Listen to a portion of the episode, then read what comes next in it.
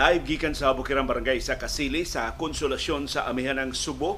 Maayong Domingo sa buntag Subo, Kabisayan ug Mindanao. Arang-arang na ang atong kahintang sa panahon karong buntag. Nagdoom lang gihapon, mingiog lang gihapon ang among palibot. Pero wa na ito taliksik, wa na pagwan-wan nga among nahiaguman. Paabutan ninyo doon natin latest weather forecast sa pag-asa. Nagpabilin ang low pressure area diri sa sud sa Philippine Area of Responsibility pero wa gyud siya mamahimong bagyo sa so, kwahi sa naunang pangagpas nga mamahimo siyang bagyong kabayan. Karong buntaga sa matong susihon ang mas lapad nga kadaot nga gireport sa Office of Civil Defense ug sa National Disaster Risk Reduction and Management Council sa kusog na linog nga ditayog sa dakong bahin sa Mindanao, Region 10, Region 11 ug Region 12 mo'y naapektuhan pa rin karong pagpanglista sa mga pamilya in town nga nawad ang mga Pinoy-anan na kinahanglan og labing dinilang tabang gikan sa nagkalilain nga mga ahensya sa gobyerno ato nang subayon karong buntaga. Karong buntaga sab ang ipangagpas nga pagpadayon sa transport strike dito sa Metro Manila o sa bang bahin sa Pilipinas. Apil na dinis ato sa Subo. Gitakda ipahigayon ugmang adlaw ang piston ni demanda og rehabilitation sa ilang mga units. Dili pag face out sa traditional na mga POJs di ba nitumbag nitambag sab ni sugyot sab ang piston nga imbis dagkong mga negosyante hatagag kahigayonan ang gagmay nga mga players sa transportation industry nga mabuhi o makaabil sa modernization program sa public utility vehicles. Ato nang subayon karong butaga. Karong butaga sab ang padayon nga lalis mahitungod sa auhag nga moapil na mutabang na ang gobyerno ni Presidente Ferdinand Marcos Jr. sa investigasyon kadiyot dunay nahugno diri sa akong bada pa man dila sa dila sa nako ni ayuhon uh, kusog ang huro sa hangin dari sa among bukirang barangay sa Kasili sa ang konsolasyon ang auhag ni kani senador Laila de Lima sa administrasyon ni presidente Ferdinand Marcos Jr. nga mutabang sa investigasyon sa International Criminal Court batok ni kanhi presidente Rodrigo Duterte. Ato sa mga isgutan karong butaga. Karong butaga sab ang seryosong sitwasyon dito sa Gaza, ang mga ospital sa kinadak ang mga pasyente sa kinadakang ospital gikatong gipapakwit sa militar sa Israel. Bisan kun way ambulansya? Bisan kun wa sila kasakyan? Sus ang mga wheelchairs in town mao gitud sa mga paryente. Ang mga rolling beds mao gitud ngadto sa kadalan kay pagawason sila sa ospital. Tungod lagi sa pagduda sa Israel manadya sa ubo sa ospital ang command center sa Hamas ang United Nations ni auhag na sa Israel pasudlami diha sa ospital aron amo masusi unsa ka tinuod. Kanang inyo pagduda nga naa diha sa ubos sa ospital ang command center. Kay hantud karon ang Israel wa kapakita og ebidensya na ang Hamas na ang headquarter sa ubos sa ospital. Mo nang ilang gipapahawa ang mga pakaluoy sa mga pasyente.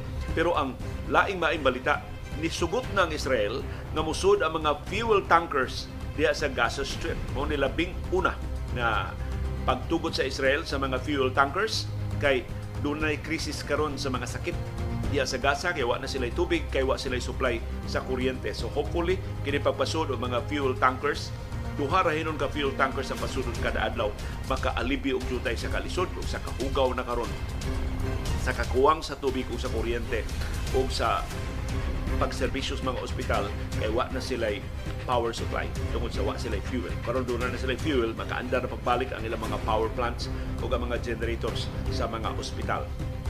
Karong buntaga sab doon na tayo update sa duha ka sa Philippine Basketball Association ingon man sa update sa nato sa National Basketball Association. Ug sa atong viewers views ang inyong mga opinion sa mga isyu nga tuki ug wa matuki sa atong mga programa.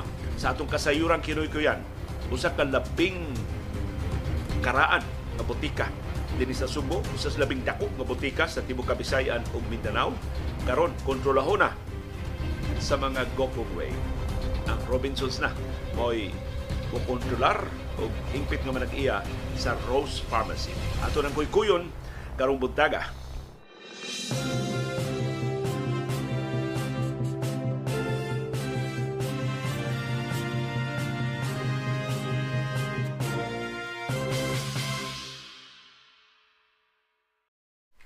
Kumusta nga itong kahimtang sa panahon? Ngiob kay gihapon may diri sa Bukirang Barangay sa Kasili sa Konsolasyon. Wa pa gid mo pakita ang adlaw hangtod ning higayuna pero wa na miuwan. Wa na totaligsik, wa na habo-habo nga atong nahiguma mas uga karong buntag kaysa nangagi nga mga adlaw. Although nag-uwan mi gahapon sa buntag, pwera pa ngayo wa na mausbi hangtod na pagkahapon, hangtod na kagabi, hangtod na karong kadlawon. Alas 3 ganin ang kadlaw, nakita ang low pressure area sa 465 kilometers sa silangan nga bahin sa Surigao City sa Surigao del Norte. Matod sa pag-asa, ang shear line paday makaapektar sa eastern section sa Kabisayan pero apil gihapon ta dinhi sa syudad ug sa probinsya sa Subo ug sa Central Visayas ang amihan nakaapektar sa tibuok Luzon. So ang shear line o ang trough sa low pressure area mo dominar sa ato kahimtang sa panahon dinhi sa syudad ug sa probinsya sa Subo, sa Bohol, sa Negros Oriental ug sa Siquijor. Mausab ni ang dominar sa kahimtang sa panahon sa Leyte, Southern Leyte, Biliran, Samar, Northern Samar ug Eastern Samar, tibuok Eastern Visayas. Mausab ni dominar sa kahimtang sa panahon sa tibuok Western Visayas. Mausab ni ang dominar sa kahimtang sa panahon sa atong silingang probinsya sa Masbate nga ibabaw kay Jutay sa amihan ng Subo ingon man sa Sursugon nga atbang sa Samar sa kasadpang Kabisayan. Mausab ni kahimtang sa panahon sa Northern Mindanao nga naglakip sa Cagayan de Oro City. Mausab ni kahimtang sa panahon sa Karagah nga naglakip sa siyudad sa Butuan. Mausab ni kahimtang sa panahon sa Davao Region nga naglakip sa Davao City. Ang ubang bahin sa Mindanao, localized thunderstorms ang ilang hulga sa kahimtang sa panahon karong adlaw. Samtang ang amihan ni katap na gyud sa dakong bahin sa Luzon, apil na sa tibuok Metro Manila, Cagayan Valley, the rest of Bicol region, Apayao, ug the rest of Luzon. So tibuok Luzon na mao'y naka sinati iring amihan, kini bugnaw nga hanging amihan. Mas tugnaw ang atong dili tugnaw pero mas ubos ang atong temperatura dinhi sa syudad ug sa probinsya sa Subo. Tibok adlaw kagahapon adlaw bisag di ka mag electric fan kagahapon mabuhi ra tungod sa bugnaw nga hutuhot sa hangin. Hinay kaayo nga huro sa hangin nga bugnaw tibok adlaw kagahapon adlaw karong adlaw mausab ang pasidaan sa pag-asa. Dunay gyapon tay 90% nga kahigayonan sa pag-uwan pipila ka bahin diri sa ato Sugbo mas kusog ang uwan. Gahapon diri sa Metro Cebu ang atong uwan ko man gahapon sa buntag pero dito sa Balamban, sigon ni Ma'am Adelaide Balugbog o sa mabahin sa Subo, sigon sa atong ubang mga viewers, mas kusog ang uwan, niya dugay nga nahuman ang uwan unsay aktual ninyong kahimtang sa panahon? Unsa ka kusog ang inyong uwan kagahapon? Unsay kahimtang news panahon karong sa iyong buntag? Palihog i-share diya sa atong comment box. Aron nga magsayra na ta. Aron nga mas mapalapdan nato ang pag-aninaw sa atong balibot ug atong masumpay ining latest weather forecast sa pag-asa.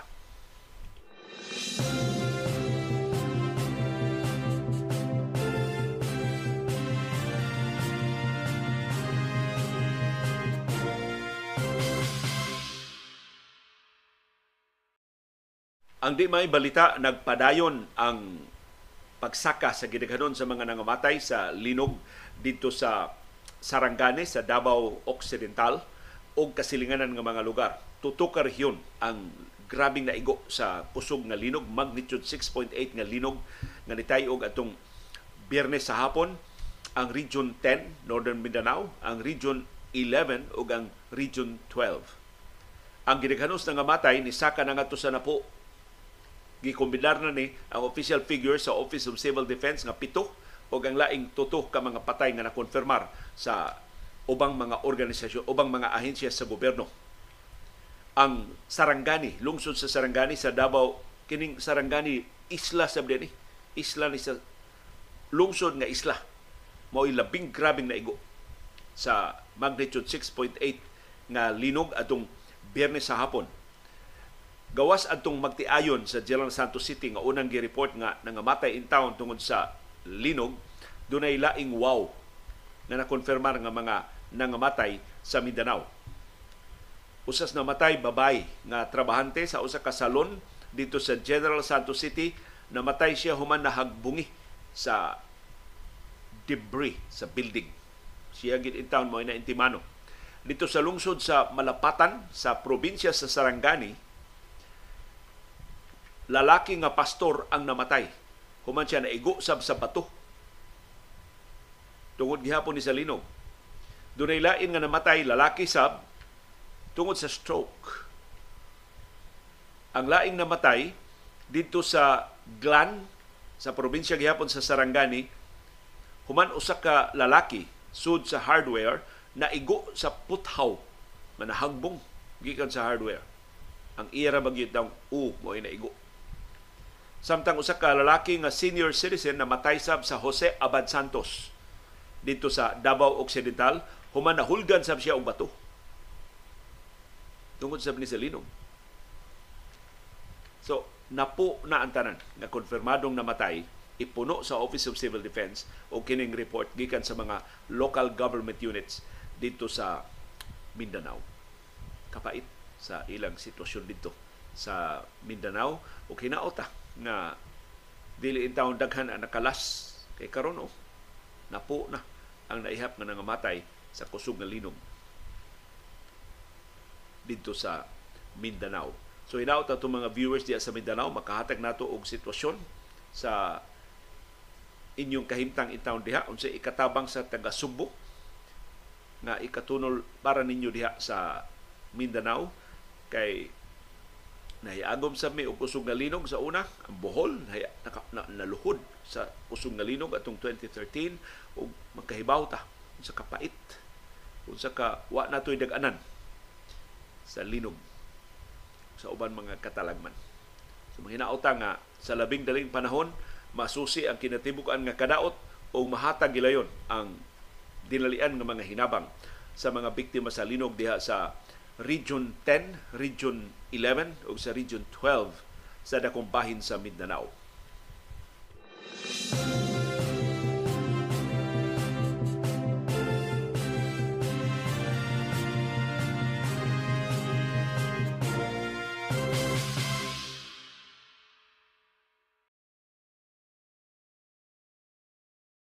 Gipahibaw sa Department of Social Welfare and Development DSWD nga hangtod karon wa sila ideya kung pila gyud ka mga pamilya ang naapektuhan sa linog.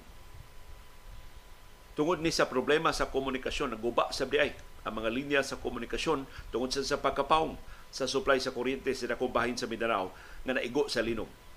Matod sa DSWD, andam na ang ilang 1.4 bilyones pesos nga Quick Response Fund para sa dinalian nga tabang gikinahanglan sa Mindanao pero pagkakaron wa pa sila exact number of families na naapektuhan sa linom.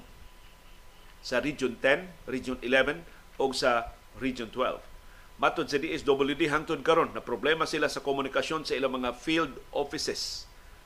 Kay naapektuhan sab sa linog ang ilang mga opisina sa DSWD Ni-report ang FIVOX og 6.8 magnitude nga linog nga niigo sa Davao Occidental alas 4.14 sa hapon ni Adto Bernes. Ang epicenter sa linog na himutang 34 kilometers sa northwest sa isla sa Sarangani sa Davao Occidental. Ang iyang gilawmon 72 kilometers. Mo nang perti niyang kusuga pero dili ingon anak ka dako ang kadaot nga namugna dito sa Mindanao. Hangtod kagabi ang naihap sa Office of Civil Defense nga mga pamilyang naapektuhan niabot og 180 ka pamilya or 1,509 ka mga individuals.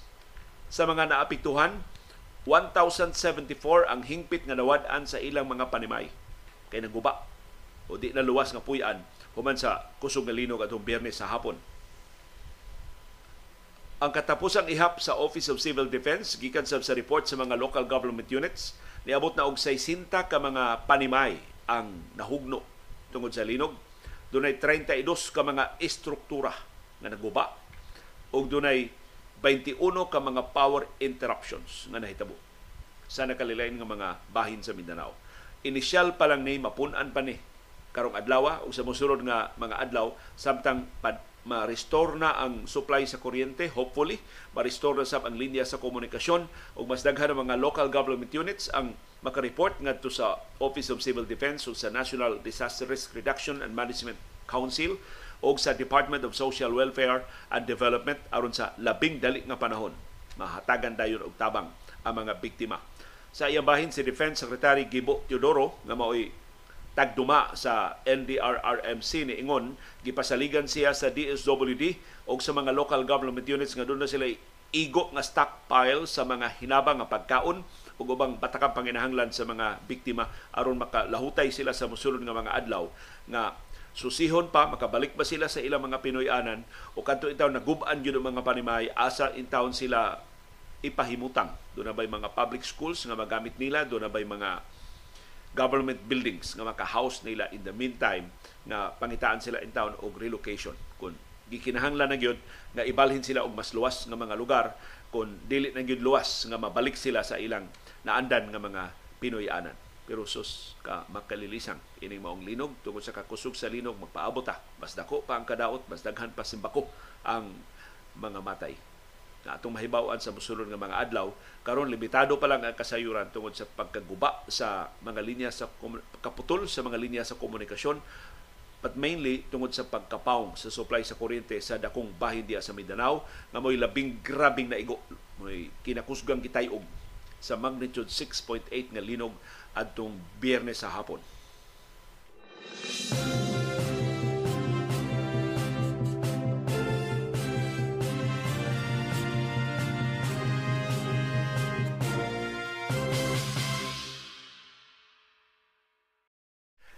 Gipahibaw sa mga eksperto sa industriya sa lana nga dunay mas dako nga laslas sa presyo sa lana nga ipatuman karong Martes karong simanaha ang gasolina mo'y kinadak-an og laslas. Estimates pa lang ni sa mga eksperto sa industriya sa lana ang actual nga figures, ang specific yun nga figure sa ilang laslas nga ipatuman unya sa Martes ipahibaw sa mga oil companies ugma sa buntag sa adlawng Lunes. Ang gasolina maoy kina tasan kinadak-an og laslas moabot og 60 centavos ngadto sa 90 centavos ang kada litro. Ang krudo gitakdang laslasan og 50 centavos ngadto sa 80 centavos sa kada litro. Samtang ang kerosene gitakdang laslasan og 50 centavos ngadto sa 70 centavos kada litro. So mo atong mapaabot nga laslas ikaupat na ni nga sunod-sunod nga semana sa paglaslas sa presyo sa lana. Kay nitibugsok na sab ang presyo sa lana sa niaging semana. Although di ni sama kadako sa laslas sa niaging semana but laslas nevertheless ang atong mapaabot unya sa Martes. So ang usual nato nga buhaton dili una ta magpatubil karong weekend, dili una ta magpatubil hangtod Lunes, unya na tas Martes kadlawon. Aron kitay makaapil og avail sa mas barato nga presyo sa lana. O karon iauhag na ang mga pasahero angay na sang sublion sa Land Transportation Franchising and Regulatory Board ang siging us-us sa presyo sa lana kung mahimo ibasura na, na ang petisyon nga nangayo og 5 pesos nga aumento sa plitihan kay pati na sa tibugsok sa lana sukad sa nangagi nga mga buwan. So kinahanglan nga ang LTFRB mo take into consideration ining latest nga pagsigi og us-us sa presyo sa lana. Although ang LTFRB niingon why public hearing hantod matapos sa ang Nobyembre, posible mag-public hearing sila unya sa Disyembre kanusa gipaabot nga mo stabilize na ang presyo sa lana doon na mas klarong sukaranan ng LTFRB sa pagpasaka o sa pagpaus-us sa plitihan sa atong mga sakyanan pamasahero.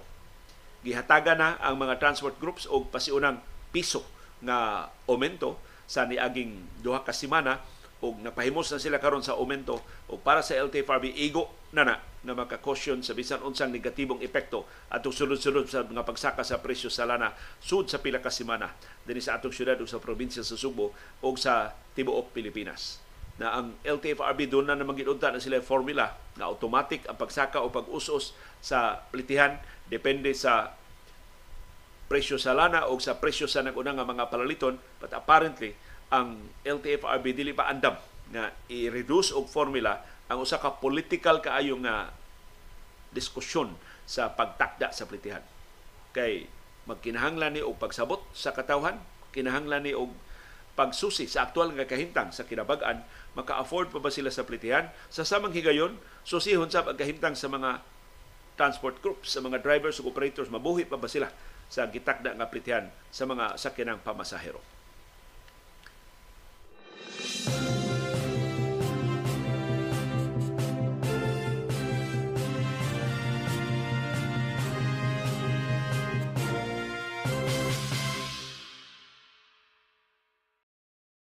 Doon na tayo update mahitungod sa transport strike ng gitakda sa piston pinagkaisang samahan ng mga super at operators nationwide. Matod sa Piston, madayon ang ilang transport strike bisan sa pasidaan sa Land Transportation Franchising and Regulatory Board nga silutan sila i-revoke ang ilang mga prangkisa kung mo apil sa welga sa transportasyon. Matod sa Piston, ang public transportation mamahimo ng dakong negosyo og dominahana sa labing dagko ug dato nga mga negosyante sa Pilipinas ug labing dagko nga mga kompanya sa atong nasod. Matod sa Piston, kung dili usbon ang direksyon sa PUV modernization program sa gobyerno, mamatay ang local transport industry din sa Pilipinas. Ang presidente sa Piston nga si Modi Floranda ni pasabot nga kon ang gobyerno nagtinguha sa pagtarong sa public transportation, kinahanglan nga palambuon ang local transportation industry. Kay pagkakaroon ko ang mga ang ubang kanasuran mo nadato sa POV Public Utility Vehicle Modernization Program sa administrasyon ni kanhi presidente Rodrigo Duterte nga karon gisaw ug gipadayon sa administrasyon ni presidente Ferdinand Marcos Jr. Matod sa piston, ang mga importers ra sa minibuses gikan sa Japan ug sa China mo'y niburot pag-ayo sa POV modernization. Nga dili man kuno tikaron ang industriya sa mga sakyanan diri sa ato sa Pilipinas. Matod sa piston, mamatay sab ini ang lokal nga mga trabahante. Kay imbis lokal nga mga kompanya maoy atong kuha ang mga sakyanan para sa POV modernization program nagsilan tag import og mga sakyanan gikan sa China ug sa Japan.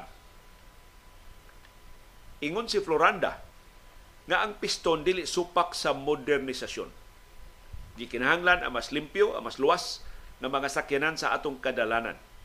Pero niingon ang piston, ang modernization program kinahanglan mutabang, dili mo duot sa lokal nga mga trabahante sa lokal nga mga driver, sa lokal nga mga operators, sa lokal nga industriya sa transportasyon.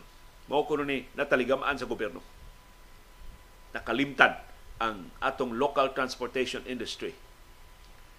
Usa sa paagi ini matud ni matud sa piston mao ang pagtugot sa rehabilitation. Ina i-face out kini mga jeepneys nga maayo pa kaayo pangitag paagi ma-rehabilitate sila mahimo silang mas environment friendly. Labaw tanan ingon ang piston questionable kaayo nga ang POV modernization ni pabor sa higante nga mga korporasyon ug sa labing dagko nga mga negosyante. Kay kung sila na magkontrolar sa public transportation, luoy kaayo ang mga pasahero. And of course, ang mga drivers operators, ma-dislocate sila, wala sila panginabuhi. Ang kabos nga mga drivers, wa nay gagmayng negosyo ang lokal nga mga operators kay dagko mga kompanya naman may kontrolar sa atong public transportation. Og niingon ang piston kung mahitabo na maapiki sab ang mga pasahero. Kay bao ba ta kung dagko ng mga negosyante magkontrolar sa negosyo di na ta ka tiyabaw sa plitihan nga ila unyang kolektahon karon at least sensitive pa man ang mga drivers ug operators kay ila man sa mga pamilya mo maigo. Kung musaka ang plitihan.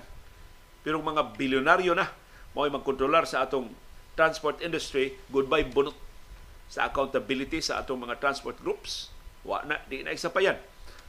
Sa labing dagko mga negosyante pagpasaka pag-ayo sa plitihan total di man sila manakay og jeep di man sila manakay og bus. Wa mo ganin sila kay habal-habal kay hunol-hunol man kay na ang ilang mga luxury vehicles nga ilang gikabayaan.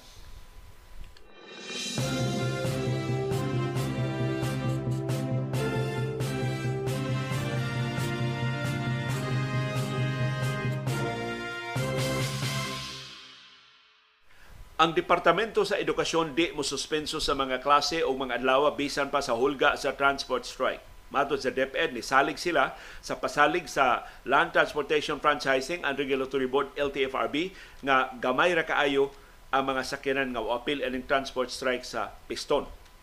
Pero dinis ato sugbo ni pasida ng piston kapin sa gatos ka mga drivers ug operators ang mubiya sa ilang mga ruta pagkuyog sa transport strike sa piston sugod na mga adlaw.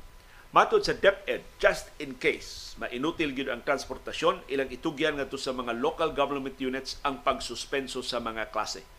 Kay matod sa DepEd, mas kamao, mas nahibaw sa aktual nga sitwasyon sa ilang mga lugar ang mga local government units. So mga mayor sa kalusuran o sa mga syudad maoy gitahasan o saligan sa Departamento sa Edukasyon nga mo desider angayan ba nga suspension ang klase depende sa sitwasyon sa ilang tagsa-tagsa ka mga lugar. Dinis ato sa Subo ang teritoryo sa Piston, Mandawi, diri sa Amos Konsolasyon, siyudad sa Lapu-Lapu ug kanang mga ruta sa kinapusuran sa Cebu City. Lahog, Mabolo, apil na Labangon, apil na sa ilang mga ruta. Pero niingon ang Piston pahangyo usa lang kaadlaw ang ilang transport strike kaya sila gustong makahasol sa Piestas Open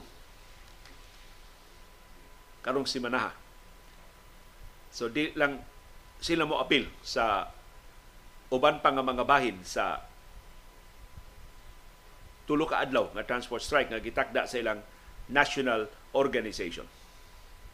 Na of course ang mga local government units conscious ini pero naasa sila mga sakyanan nga ika-deploy paghakot sa matanggong. Simbako dunay matanggong nga mga pasahero. Pero ambot pila ray mga local government units nga dunay mga buses ug dunay mga vans. Kasagaran itaw sa mga local government units ang ilang i-deploy mga truck de karga mga 6x6 trucks nga dili haom. In fact dili luwas na sak-an o kanaugan in town sa mga pasahero. Ituboy ng mga pasahero gawas kung dunay tag-as diya nga mga hagdanan nga ilang kasakyan. Pero so far dinis ato sa syudad ug sa probinsya sa Subo dugay-dugay na nga white transport strike nga nagmalampuson. Ang labing malampuson nga transport strike nga akong na coveran isip patanong reporter din sa Subo kadtong transport strike nilang Noyben Similia. Si Noyben Similia pa maoy presidente sa transport groups din. Kadto silang Noyben Similia dito mga militante mga negosyante gito silang tinuod. Pero wa na sila kaagwanta sa binuang nga mga lagda sa administrasyon ni Presidente Ferdinand Marcos Jr. kay gipatasan ato pag-ayo ang road users tax, gipatasan pag-ayo adto ang mga buhis nga bayranan sa mga transport operators, motong hasta ang mga negosyante itaw ni apil na o protesta. Ni apil nagpahunong sa ilang mga sakyanan sus mingawas kadalanan sa syudad o sa probinsya sa Subo atong Higayuna. Binaktasay ang mga tao tungod sa transport strike. Motong kasagaras transport strike mulungtad lang usa duha ka adlaw kay mo surrender madayon ang gobyerno tungod sa kabalampuson sa mga transport strike sa nangagi nga mga katuigan labi na sa diktadura ni Presidente Ferdinand Marcos Jr. og sa nisunod koreksyon diktadura ni Presidente Marcos Sr. og sa nisunod nga mga administrasyon sa diyang wa pa mahitsura ang mga lagda sa transportasyon. Nakaron kining POV modernization gustong i-review ni Presidente Ferdinand Marcos Jr. kay ang naghimo ini ang administrasyon man ni kanhi Presidente Rodrigo Duterte pero pati nakita-an hantod karon na dagkong kausaban sa PUV modernization gawas lang ka sa concession nga gihatag sa LTFRB nga aron dili daghan ang appeal sa transfer strike sugod og mga adlaw ang mga traditional POJs dili pa i-phase out after December 31. Inig-abot sa deadline sa December 31 kung kuwang pa ang mga modern jeepneys tugutan na padayon nga mamasahero ang mga traditional POJs sa mga ruta nga kuwangan pa o matanggo ang mga pasahero kung ipamugos ang modern jeepneys. Unya na lang i-phase out ang mga traditional POJs kung doon na igong gidaghanon sa mga modern jeepneys nga sapar makahakot sa minilyon ka mga pasahero kada adlaw gikan upadung sa ilang mga Pinoyanan, mga trabahoan o mga eskwelahan.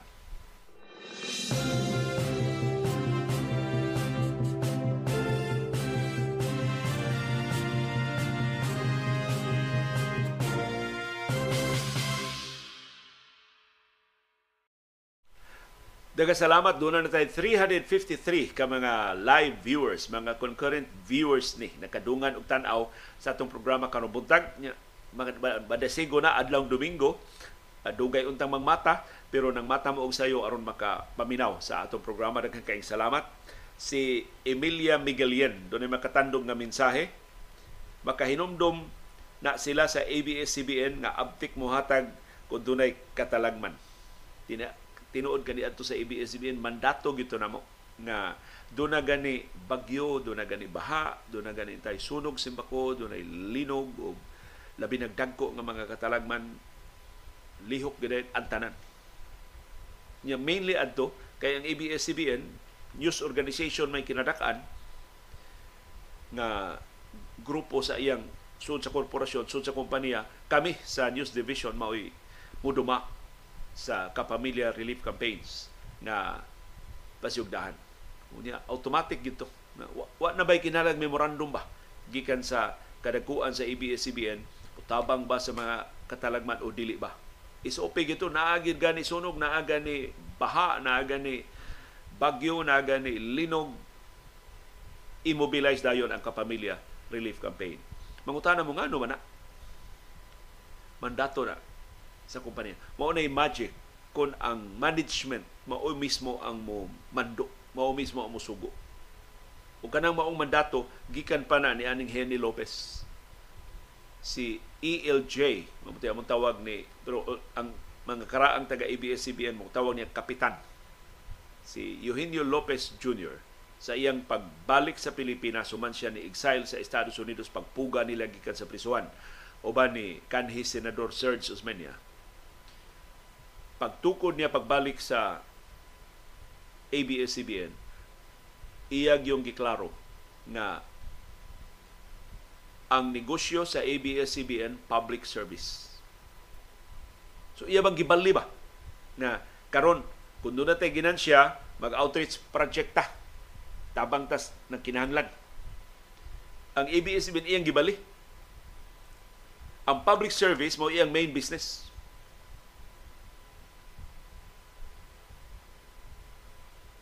ang iyang konsepto dili nga iyang gihimo ang ABS-CBN nga charitable institution muginan siya gihapon ang ABS-CBN pero ang iyang labing dakong mandato public service ang logic ni Eugenio Lopez Jr. mao o kinaot tamdan ni sa ubang mga negosyante kung mo serbisyo ka sa publiko musunod ang ginansya budako imong kita mulapad ang imong operasyon pinaagi sa pagserbisyo sa publiko. So, ang tanang mga programa, ang tanang mga proyekto, ang tanang initiative sa ABS-CBN, nitagbaw ana, public service is the best business. So, mo serbisyo ka sa publiko pinasa paghatag og balita, na mo advertise nimo. Kay credible man ka mo hatag og balita makaserbisyo ka sa publiko pinagi sa paghatag og kalingawan unay mga advertisers nga modugok nimo kay daghan mang malingaw daghan mang mananaw sa imong mga programa pero ang tuyo public service Moto nga ang slogan gyud sa ABS-CBN hangtod nga nasira na lang in the service of the Filipino people. Ya diyan na global ng ABS-CBN ila tong isumpayan of worldwide in the service of the Filipino people worldwide. So, kung mo na sakto si Henny Lopez nga kung ang publiko mo imong sentro sa imong negosyo, kung ang pagserbisyos publiko mo imong labing dakong tuyo, ngano maalkansi man ka? Nga ang publiko may nagbuhi sa media. Ang publiko man mao'y magbuot kinsa ilang tan-awon, kinsa ilang paminawon, kinsa ilang saligan, kinsa ilang tuuhan kung maka-establish ka sa imong identity na public service network, public service company, public service corporation, public service media organization, dili kabiyaan sa mga tao. Ug napamatudan na ni Henry Lopez ang kaepektibo anang maong mission, anang maong tahas sa ABS-CBN. So, tiyali mo ingon mo, kanindot ninyo lino, matinabangon kayo mo sa ABS-CBN sa una, no? Tingali ang uban na mo dili ingon ana ka matinabangon pero igo lami nagsunod sa sugo sa kadakuan sa kompanya. Ug para nako mo magic sa liderato. Kung ang liderato mo takda og klarong direksyon ay sus hapsayas dagan sa atong organisasyon o sa atong community o sa atong nasod o sa atong planeta. Pero kung doon ay vacuum sa leadership, adiha, mag-ihay na. Patas anay na na diha og garbo, padak-anay na na diha og braso nga mo nahitabo sa nasod karon. Way klarong direksyon nagitakda ang administrasyon ni Presidente Ferdinand Marcos Jr. amo na nga isig lumpayat o kawat ang sinaligan niya nga mga opisyal. Ang nakapait, kung mao ni ang ilang business model. Ng ilang administrasyon, ang labing dakong katuyuan mao ang pagpangawat sama sa gihimo sa diktadura sa iyang amahan.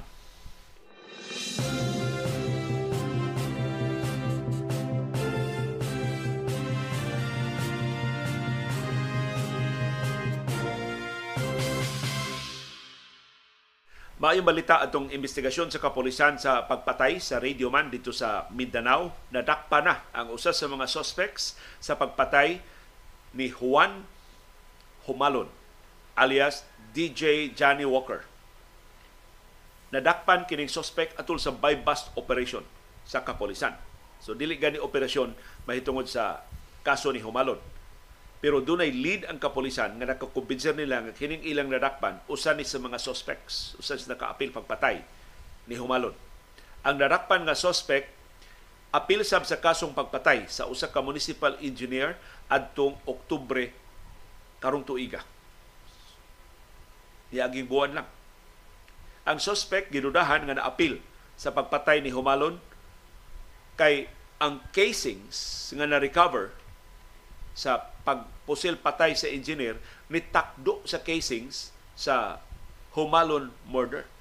So ang dudas kapulisan maura ning grupuha ang nagpatay sa municipal engineer last month o sa nagpatay ni Humalon karong bag-o. Ang suspect gidudahan sa kapulisan usa sa duha ka mga lookouts. Kato nakitaan sa CCTV nga dias gawas samtang gipatay gipusil sumalon dito sa sud. Maoy usa nila ginudahan mao ni ang ilang nadakpan. Pero kasaligan natong tinubdan ng butiyag na dako kay kay mabinawsanay. Kining maong patay kini bang kasuha di na niagog korte. Kay diha nos kalamba sa Misamis Occidental. Nihit kay abogado Muna kung doon ako na problema sa yuta, imbis budangob sa korte, patay na lang labi na sa gisulti ni Atty. Ralph Sibilia gahapon na ang filing fee karon sa mga korte parte na nakuha. So kung lupigan ka diha og milyonaryo, dakong negosyante, ilugon imong yuta, maglisod na kag-file og kaso. Batok sa nangilog sa imong yuta kay parte dakuha sa filing fee. So kining kadako sa filing fee sa atong mga korte karon ni pabor ni sa labing dato nga mga negosyante. Kunya kung maatol nga ang labing dato nga mga negosyante, mga land grabbers, luoy kayo ang lehitimo nga mga tag-iya og yuta.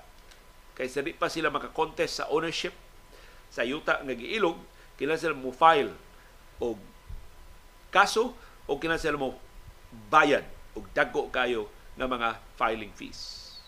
Ug mao na itong nahibawan. Nga kining kaso ni Juan Humalon naglambigit ni og yuta kana day ko nung luna nga gitukuran siyang radio station. Naa diha iya pinuyanan ya naa sa diha ang iyang radio station. Kanang yutaa disputed ang ownership ana. E kini kino iyang asawa mao itag iya anang yutaa unya mga parinti siyang asawa mga igagaw mga uyuan. Ni contest ni angkon sa ining yutaa ni wa pa kuno ni mag-away kini pamilya nananghid kuno ni Suwan Humalon pwede ba nga ari lang ko magtukod og radio station? Total pamamoy gamitan sa yuta tukod lang ko gamay radio station dere oh imbis gamay ra kay tukurom dako man kay bayag gitukod ni Juan Humalon? So lang to mga parente pagka sunod ligid katuigan na naman siya titulo.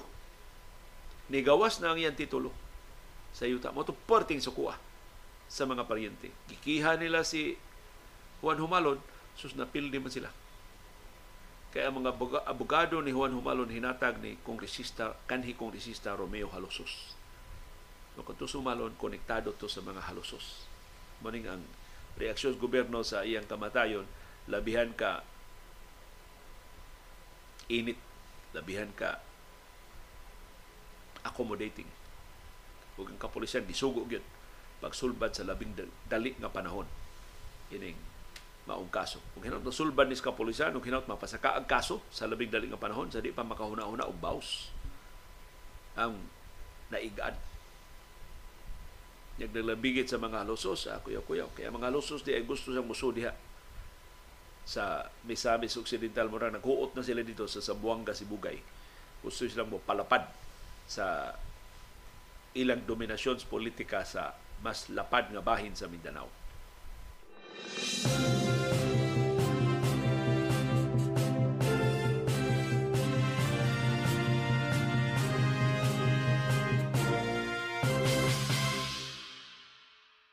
Og ning higayuna gusto tang mo acknowledge pasayloan ni Sag ni Sagarak atong mikropono.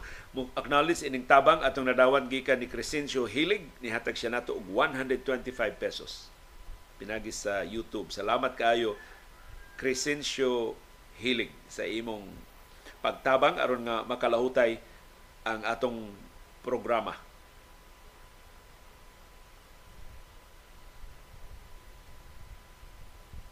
Y1 sa nakalinabahin din sa ato sa Subo sigon sa ato mga viewers uh, karong uh, sa iyong buntag.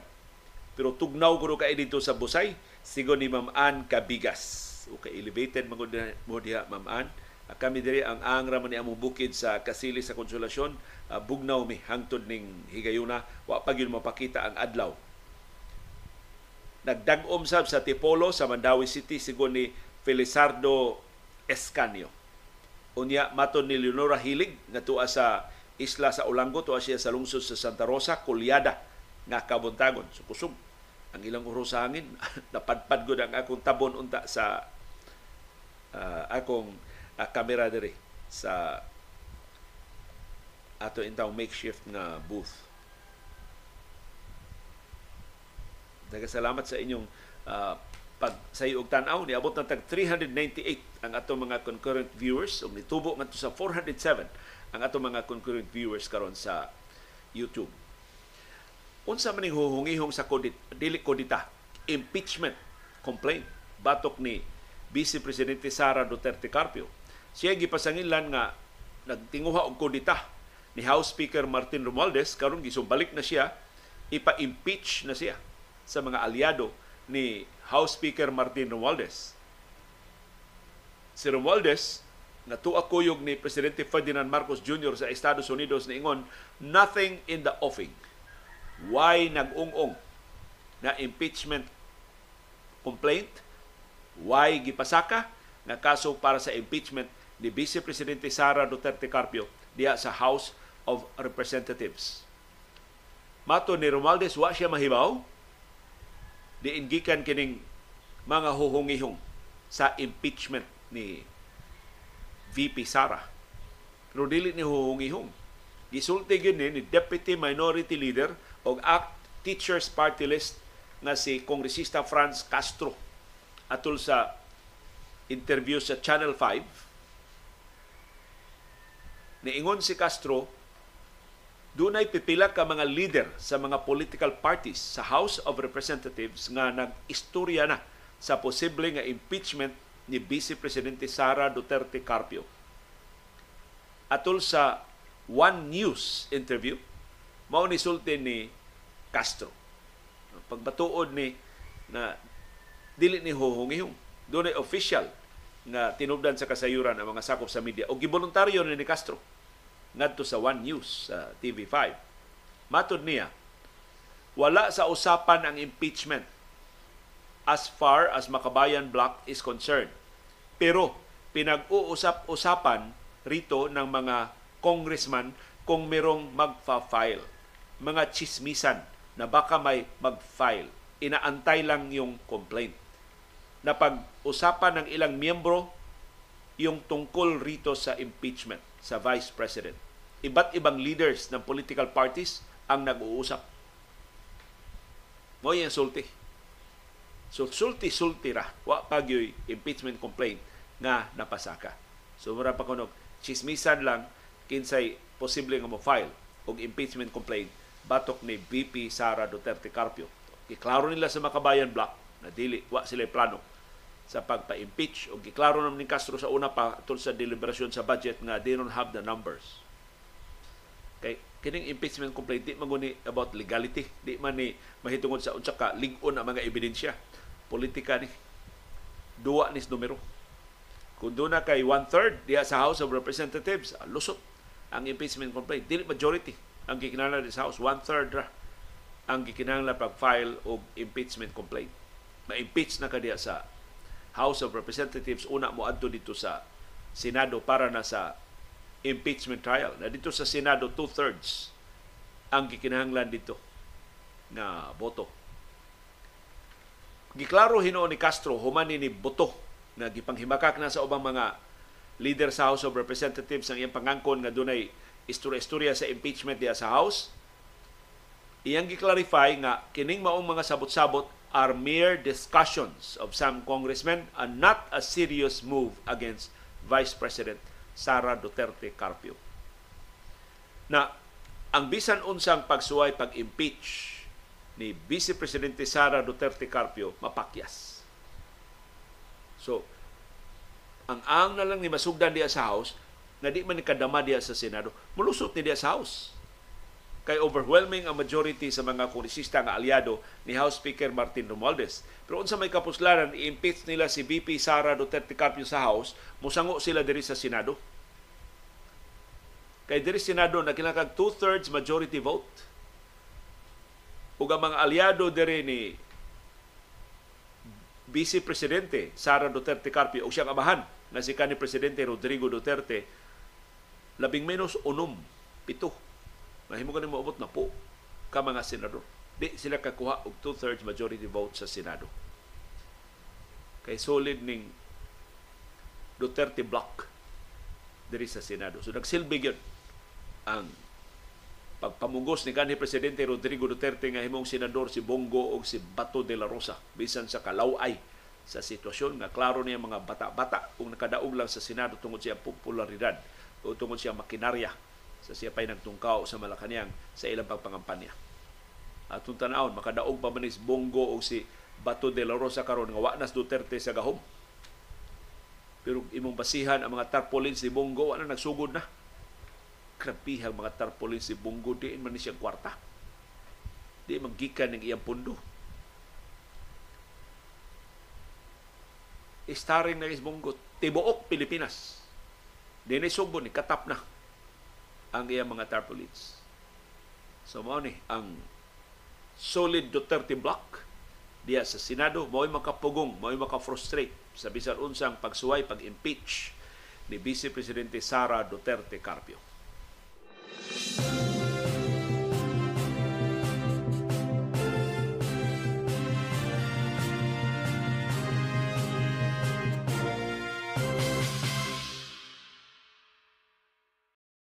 Dunay pangutana ang usa nato ka viewer karong buntag si Dan Darrell do na bay klase ugma nga do na may uh, transport strike na Dan maunay gi balita nato kaganina nga ang Departamento sa Edukasyon why suspension of classes. Dili why why desisyon ang DepEd pagsuspenso sa klase sa tibuok Pilipinas.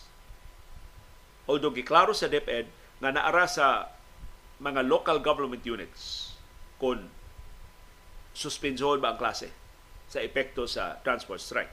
So actually, Daryl, ang saktong tubag sa imong pangutana, it depends kung daghan ang magwelga ugma mapugos ang mga eskwelahan pag suspenso sa klase.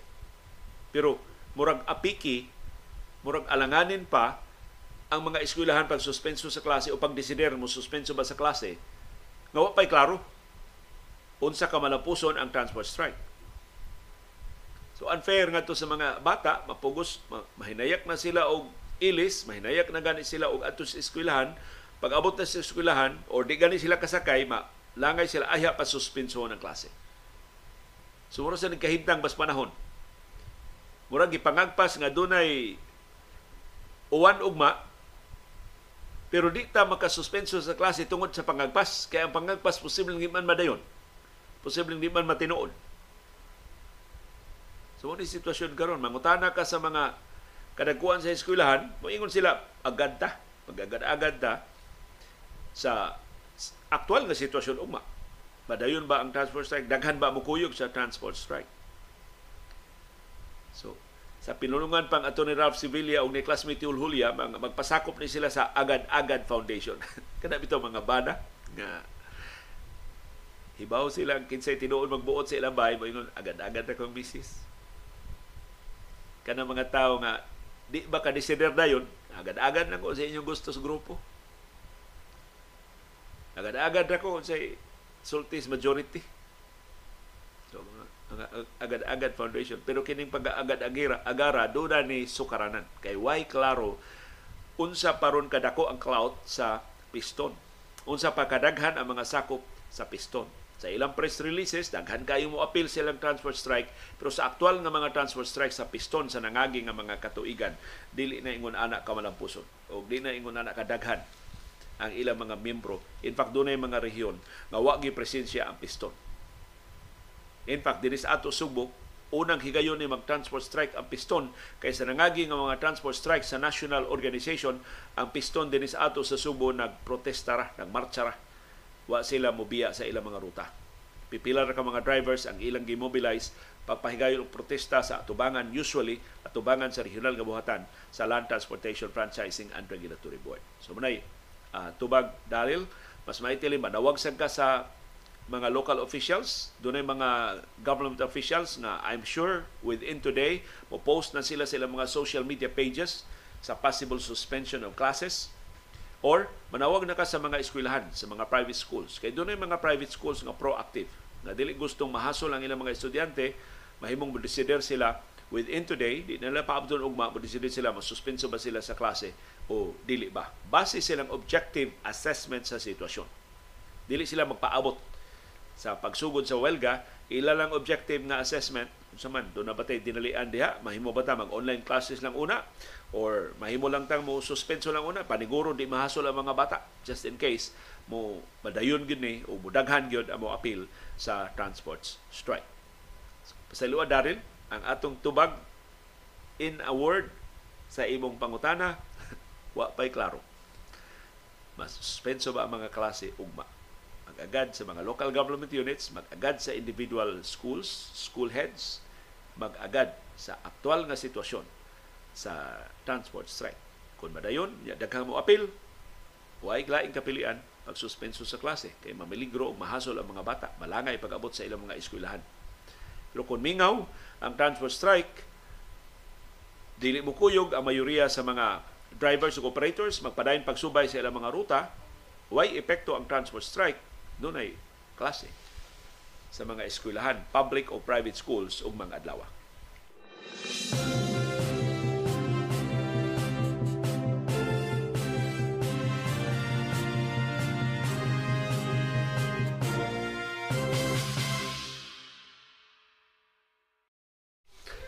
ni padayag og pagsalig si kani Senador Laila de Lima nga ang administrasyon ni Presidente Ferdinand Marcos Jr. muusab sa iyang hunahuna pag-isnab sa International Criminal Court ug tugutan ng ICC nga maka-imbestigar. Sa mga pasangil sa crimes against humanity batok ni kanhi Presidente Rodrigo Duterte. Mato ni Dilima, doon na siya pagsalig na eventually makumbinser si Presidente Marcos na mas maayo. Labi na nagpahumot siya sa ubang kanasuran sa iyang pasalig sa rule of law nga ang Pilipinas mutabang. Isip kanhi miyembro sa International Criminal Court. Kay klaro sa kaitong mga pasangil sa laktod nga pinatianay atol sa administrasyon ni kanhi Presidente Rodrigo Duterte. Matod ni Dilima, ang ayansan mutabang ang administrasyong Marcos sa investigasyon sa ICC sa mga human rights abuses atol sa administrasyon ni kanhi presidente Rodrigo Duterte.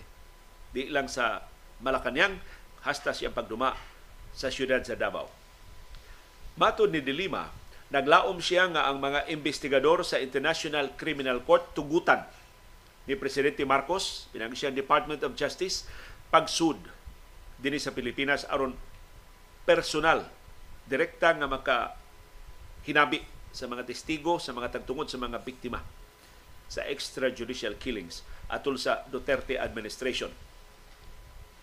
Matod ni Dilima mahimong masayon ang investigasyon sa International Criminal Court kung makasud sila sa Pilipinas.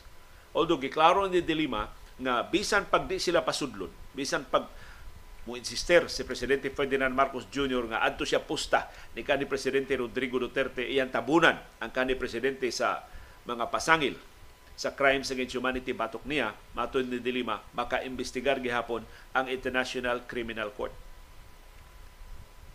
Ang ICC matod ni Dilima mahimong mupalapad sa ilang investigasyon gawas sa Pilipinas. Maglambigit ni sa pagdangat to sa ubang kanasuran sa mga witnesses gikan dinhi sa Pilipinas sa pag-file o mga depositions o sa pag-contact sa dugang mga witnesses na relevant ining mga kaso batok ni kanhi presidente Rodrigo Duterte. Natiman na nato kining kaso sa ICC personal ni. Mga tao mo ipunteriya ini dili nasod. Sa ba dili ang gobyerno sa Pilipinas mo on trial ini. Kung dili si kanhi presidente Rodrigo Duterte isip utok sa drug war na nipatay o gibanabanang 30,000 ka mga biktima sa extrajudicial killings. Matod ni Dilima, I can be a resource person. So ni-offer na siya. Mutabang siya sa investigasyon sa ICC isip resource person. I can provide ICC some documents, some information I obtained when I was also conducting my own investigation sa Davao Death Squad, sa DDS. Kaya mo doon na baylaing ahensya sa gobyerno nang imbestigar sa Davao Death Squad gawas ni Dilima sa Commission on Human Rights sa una. Pati isuga ini Dilima. There might be certain information na wala pa sila. So posible ng Dilima doon na siya kasayuran nga nakuha atol siyang investigasyon nga wa pa dokumento o wa pa makuha sa International Criminal Court. I can help them in accessing other resource persons or witnesses in the investigation. So tingali makahatag ko nilang ideya kinsa may ubang mga testigo, kinsa may ubang mga resource persons na makatabang sa kaso. Papalingon sa kaso batok ni kanhi presidente Rodrigo Duterte. Maton ni Dilima, in whatever capacity I'm willing to cooperate and give assistance. Sulti ning Dilima atol sa interview ni Malu Mangahas sa GMA. So, atong paaboton unsay gikinahanglan sa International Criminal Court kay si Dilima gawas no na nga motabang nila. Muhatag nila mga dokumento, muhatag nila mga leads. Kay lahi mo nang ikaw joy nang imbestigar. Mutabang ka sa musunod nga mga investigasyon. Makatabang ka og giya, maka corroborate ka sa mga kasayuran nga nakuha na ug maka-introduce ka og relevant new information. New re- information nga relevant sa unsay nahipos na sa unsay direksyon sa investigasyon sa International Criminal Court.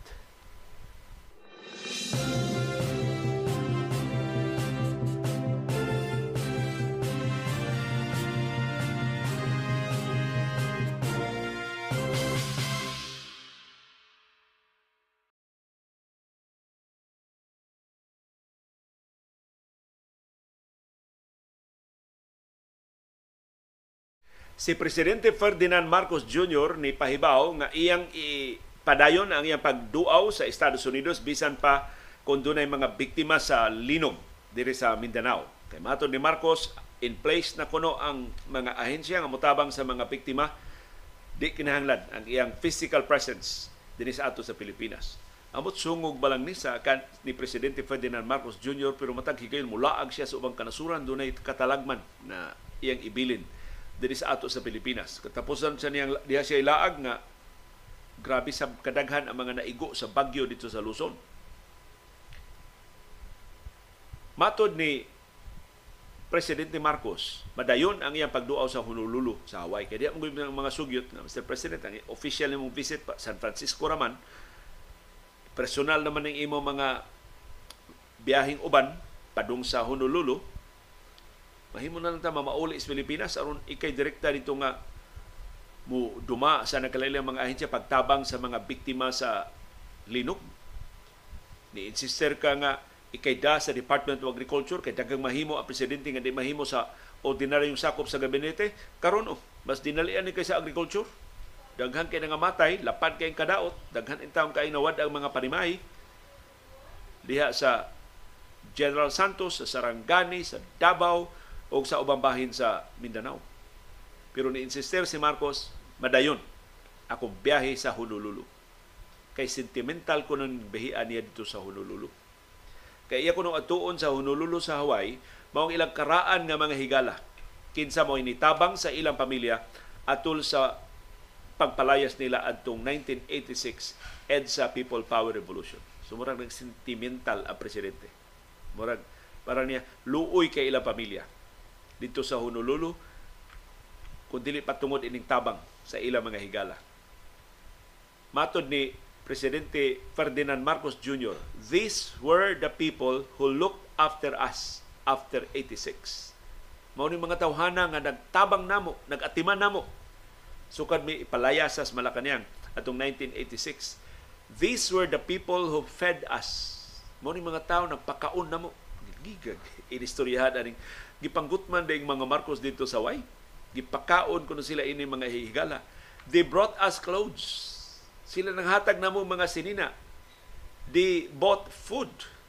Sila nanghatag namo pagkaon kung hindi sa kanila, I don't know what would have happened to us. Kundi patungod nila, karabanit ka na mo sa Honolulu. Kalisod ka sa among kahimtang sa Honolulu. Kay gipalayas ba yami sa Malacanang. And of course, they occupy a special place in my heart. Special ilang duna sa akong kasing-kasing. Huwag itay lalisan. Ang gratitude, usana sa mga human traits nga dili nato angayan nga isalikway Kilantang mapasalamaton sa tanan nga nakatabang nato. Sa tanan nga nakaayuda nato. Sa tanan nakaagak nato labi na sa labing ngiob nga mga higayon sa atong panginahanglan. Pero mahimo ba, Mr. President, dili sa gastos katawhan? Dili ang buhi sa katawhan mo imong gamiton? Papasalamat ang nakatabang ninyo sa Honolulu? I'm sure grateful kay mo sa inyong mga higala sa Honolulu. And I'm sure malipay inyong mga higala sa Honolulu nga karong presidente na kamuduaw kanila. Pero palihog. Ayaw gamita ang buhi sa katawhan. Ya imong biyaan ang mga biktima sa Linog Mindanao kay gusto ka mo pasalamat sa mga nakatabang ninyo sa Honolulu. Imo ng business. Palabihon nimo mga higala kay sa mga nagkinahang imo mga constituents nga nagkinahanglan sa imong serbisyo, nagkinahanglan sa imong liderato, kundo naman Labos tanan, ayaw usiki ang buhi sa katawhan. Pagpadiyag sa imong pasalamat. Puro ba nagpasalamat ba sa imong silingan ba? Uy, silingan, salamat kay nitabang ka nako, na kwarta sa akong laing silingan, o, imo na ni. o silingan, dako kay ning hikay nako, gasto ni sa uban na mga silingan, kaon diri. Pasalamat ni sa imong natabang nako, hikay gasto. Ikaw man nagpasalamat. Ano, sulon man mo ubang mga tao sa imong pagpasalamat.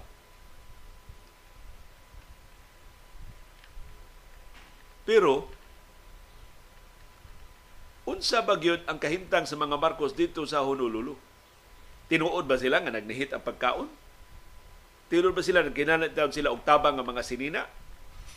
Tinuod ba nga rabanit kayo? Pasayloa.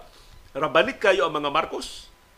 Samtang nag-isail sila dito sa Honolulu sa Hawaii nga nakilala tabang sa ilang mga higala sa ubang mga tao?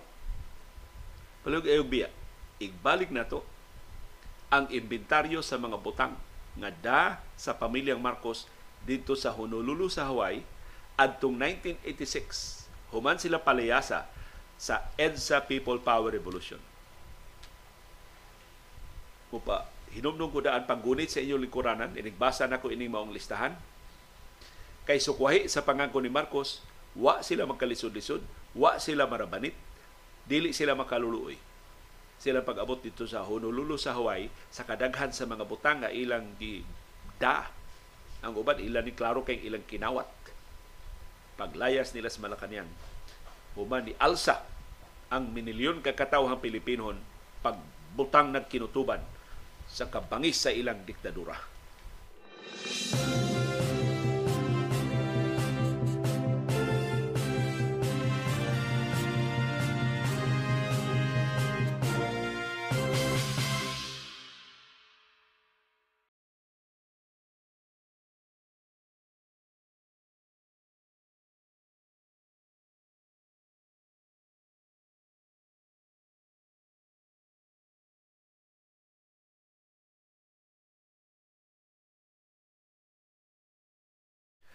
Mao ni ang household effects nga gilista sa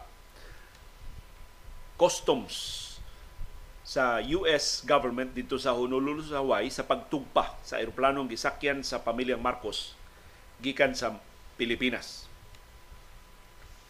Kining maong listahan nakuha ni sa periodista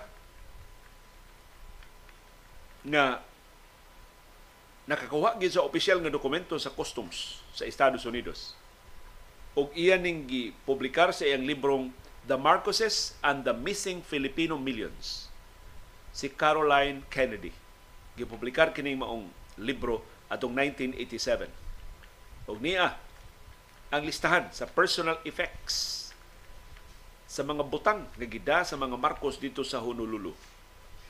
Aron atong masusi tinuod ba ning pangangkon ni presidente Ferdinand Marcos Jr. na kinahanglan tabang sa ilang pagkaon sa ilang sinina sa dito pa sila sa Honolulu. Number one, 22 ka mga crates sa cash nga balor og 717 million US dollars or 40 billion pesos. Gisud og kahon crates 22 ka grabihan no? 22 ka kahon sa kwarta. Yung wala sila mo withdraw as bangko ani sa tubad dito ni Malacanang gipangkuha na lang nila. Gipang-alsa na lang posible diha pa na sa Malacanang gibamutang na ni mga kahon. Gialsa na lang nila sa ilang paglayas.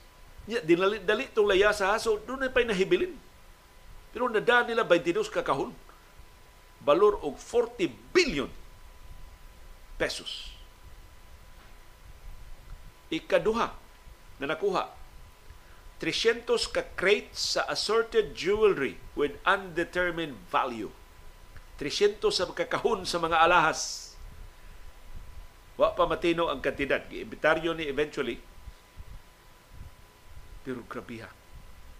Makatigong kag 33, 300 ka kahon sa mga alahas. Na so doon mga viewers nato nga doon gamay alahas na sila mga panimay o sa kahunos.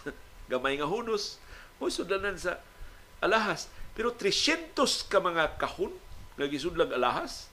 Usa mag mag-ilis kag aryos kada oras mag-ilis kag kwintas kada 5 minutos, mag-ilis kag singsing kada 30 segundos, sa ano pagsulob ng 300 ka karton sa mga alahas? Grabe ha. Ikatulo, 4 million US dollars nga balor sa unset precious gems contained in Pampers diaper boxes. Gibutang pas karton sa Pampers mga alahas balor og 4 million US dollars or 222 million pesos. So nahutdan tayo silang kahon, gibutang na lang sa mga karton sa Pampers na diaper ng ilang mga alahas. Ikaupat, 7.7 correction, 7.7 million US dollars worth of jewelry including a gold crown encrusted with diamonds, three tiaras. No, uh, with diamonds, period. 7.7 million US dollars or 426 million pesos nga balor sa mga alahas. Apil na ang kining corona nga dunay mga diamonds. So nagi gold crown Si Marcos usulo ba ito? Ganun na may corona, wa, may monarchy din sa Pilipinas. Ikalima, three tiaras. Doon ay tulo ka tiaras. Dili ni corona ka na ibutang sa mga Miss Universe, mga beauty pageants. Kinsa mo usulti ani? Ngano tulo man? Imelda, Amy, Irene, tagsa silang tiara.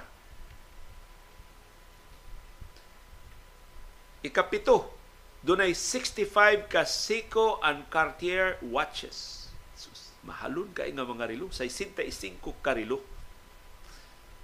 ang nasakmit giga nila. Ikawalo, 12 by 4 feet nga box crammed full of real pearls. So napag mga kahon na usa ka box nga perting dakuha 12 by 4 feet ang kahon nga puno sa tinuod nga mga perlas. Krabiha ini kawataw. Eh. Ikasiyam, 13 feet solid gold statue covered in diamonds and other precious stone. So doon ay istatua nga 13 feet. So mas taas pa ruler. Bulawan. Solid gold nga bulawan. Nga giputos og mga diamonds o ubang mga precious nga bato. Ika na po, 200,000 US dollars in gold bullion and nearly 1 million US dollars in Philippine pesos. So di lang dolyar, di lang bulawan, nagdasa silang peso. Balik 55.4 million pesos ang ilang gida. Pero bitaw ka nag muadto kag laing nasod, magdaka og piso para iguli ba. Doon na kay sa airport, doon na kay sa taxi. So, Mo din mga Marcos nga datag peso kay ibalik na to at iplite. Pero na sila da nga 200,000 US dollars or 11 million pesos sa gold bullion. Ika-11 nilang gida mga deposit slips sa mga bangko sa US, sa Switzerland o sa Cayman Islands. Susto ni mga deposit slips balor og 124 million US dollars or 6.9 billion pesos. Krapiyas mga Marcos gawa sa aktual nga kwarta doon pa sila depositos bangko. Nagi pamatud-an sa mga deposit slips. So kamoy hukom mao ni ang kinatibok ang listahan nga nakuha ni Caroline Kennedy gikan sa official customs document sa Estados Unidos pag abot sa mga Marcos dito sa Honolulu sa Hawaii atong Pebrero 1986. Kamoy desider, sakto ba ring pangangkon ni Presidente Ferdinand Marcos Jr. nga ang ilang mga higala dito sa Honolulu mo inihatag nila pagkaon, mo inihatag nila og sinina, mo ini matutok nila, mo ini atima nila sa ilang exile dito sa Honolulu sa Hawaii. Sama sa naandan si Presidente Ferdinand Marcos Jr na makak nasab.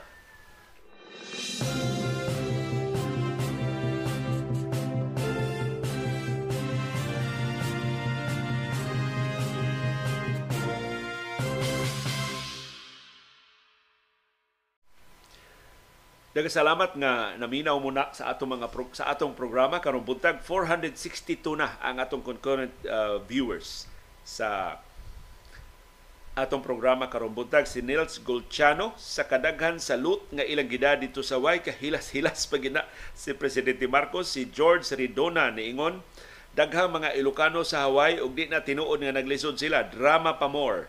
Si presidente Ferdinand Marcos Jr. si ni pakapin pas Nils Golchano nga bakakon og kawatan. Mao na gibotaran kuno sa 31 million ka mga botantes ni aging eleksyon si Nick Madali niingon feeling victim si Junior. Napamatudan nga dili sila tinuod nga nagkalisod-lisod dito sa Honolulu sa Hawaii. Si Engineer Catalino Lucero Davis nga mo'y retired uh, deputy administrator sa Pag-asa niingon hayag na kayong adlaw o bugnaw tungod sa amihan dito sa Quezon uh, City sana all makatilaw na sa amihan pero murag amihan na sa ni ug jutay ang hangin nga niigo nato dinhi sa Sugbo ug sa Kabisayan. Na doon ako i-share ninyo nga update sa teknolohiya nga apektado tang tanan labi na andunay mga telepono. Na kita mga nagsalig bitaw sa text messaging sa telepono bisag nanay mga chat messages pero ganahan gyapon tag mo gamit sa text messages maayo ni balita ah. ang last major player nga ni-resist ining RCS ang bagong teknolohiya sa text messaging karon ni sugot na. Nga ilan dawaton kini maong sistema. Akong gipasabot ang Apple. Ang Apple nga matagiya sa iPhone, sa iPad, sa MacBook. Ni sugot na ni uyo na sa pagpatuman sa RCS sa ilang mga telepono o sa ilang mga gadgets. Kini mo siguro sa mas mahapsay na nga interoperability sa iPhones ug Android phones ug sa uban pa mga platforms. So ang Android devices hagbay ra nga nagamit og RCS. Kaya ang Google may usa sa mga main proponent aning RCS. Unsa man ning RCS? Mo offer ni siya og significant upgrade sa SMS o sa MMS. So kining atong text messages nga pulo sa text or MMS nga doon tay gamay video, doon tay gamay litrato, mas ma-enrich pa gina sa RCS. Mao ni siya level up sa SMS o sa MMS. So, makapadana ka og mensahe, makapadana ka og video, makapadana ka og mga images sa cellular data or sa Wi-Fi. Mao ni ang bintaha sa RCS. Ang iMessage sa iPhone magpabilin nga mo'y primary o most secure nga paagi sa pag-communicate sa ubang mga Apple users pero ang RCS available na. Magamit na sa mga iPhones o sa mga iPads. Mao ni ang mga benepisyo na atong mapaabot sa RCS o Rich Communication Services. Protocol ni tali sa mga mobile telephone carriers sa mga telco o sa mga telepono o sa nakalilain nga mga plataporma. Sumura siya og mugakos sa tanang platforms, muganos, mugakos sa tanang telcos, mugakos sa tanang telepono. Eventually, mauna ni siya mo ili sa SMS. So kanang imong SMS usara mo naka font. Kining RCS mahimo maglaylay na kag font. Kanang imong text usara man naka color sa text mahimo na ka mag-text og blue, mahimo na kang mag maging message og puwa o unsay mga color nga imong gusto. So daghan kay kag flexibility sa RCS. Unang benepisyo, richer messages. Ang RCS messages maglakip og images, video ug audio. So ato pa mahimo siyang mas engaging ug mas informative kaysa SMS messages karon. Ikaduha, read receipts. No, read receipts. Pasabot ang RCS messages can show you whether or not your recipient has read your message. Di ba karon mo ingon mag, mag mabasa na imong text niya di ka tubagon ingon ka oh ko basa bay karon mahibaw ano mo gibasa bagwa This can be helpful for knowing or whether or not your message has been received. Ikatulo, typing indicators. So pinagi sa RCS, makita na nimo ang imong gipadalag mensahe, nag-type na ba siya siyang mensahe para mahibaw ka umaabot na ba ang iyang tubag. Ikaupat, group messaging. Ang RCS nag support og group messaging with up to 100 participants. So, kini mga chat groups karon do na nauna mga RCS groups nga mamugna na bisag wa mo internet maka-communicate ang grupo up to 100 persons ang maka-communicate so mao ni ang dako kay bintaha karon sa RCS nga gigakos na sa Apple nganong finally ni gakos naman ang Apple ini kay di man gigunan ng Apple kay Android man gud ni unya ang Apple good concern kay siya security mas secure man gyud ang iMessage kaysa Android messages apil na sa RCS. So ni-resist ni ang Apple. Pero ang mga regulator sa Europa o sa Estados Unidos ningon na sa Apple, oy, industry standard na nganong kamura may maglahi. Mas hawod pa mo kaysa industriya.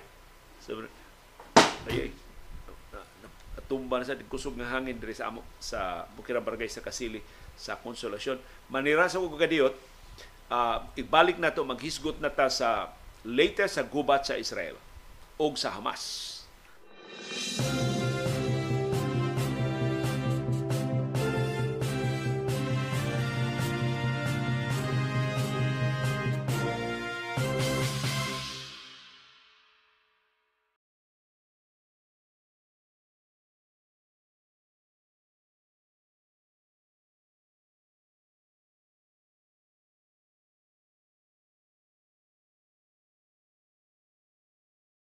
Ang mga puwersa sa Israel nipugos sa mga doktor, mga pasyente ug sa mga namakwit nga mga sibilyan sa kinadak-an nga ospital dito sa Gaza ang Al-Shifa Hospital sa pagbakwit na sa medical compound.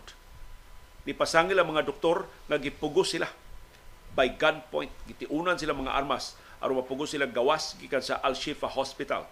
Matod sa mga doktor nga ang Al-Shifa Hospital gisigihan na og bombardiyo sa Israel sa nangagi nga mga adlaw. So karon pila na lang kabuok ang nagtikaw-tikaw sa Al-Shifa Hospital human gipugos sa mga sundao pagbakwit ang tanang mga pasyente o mga doktor.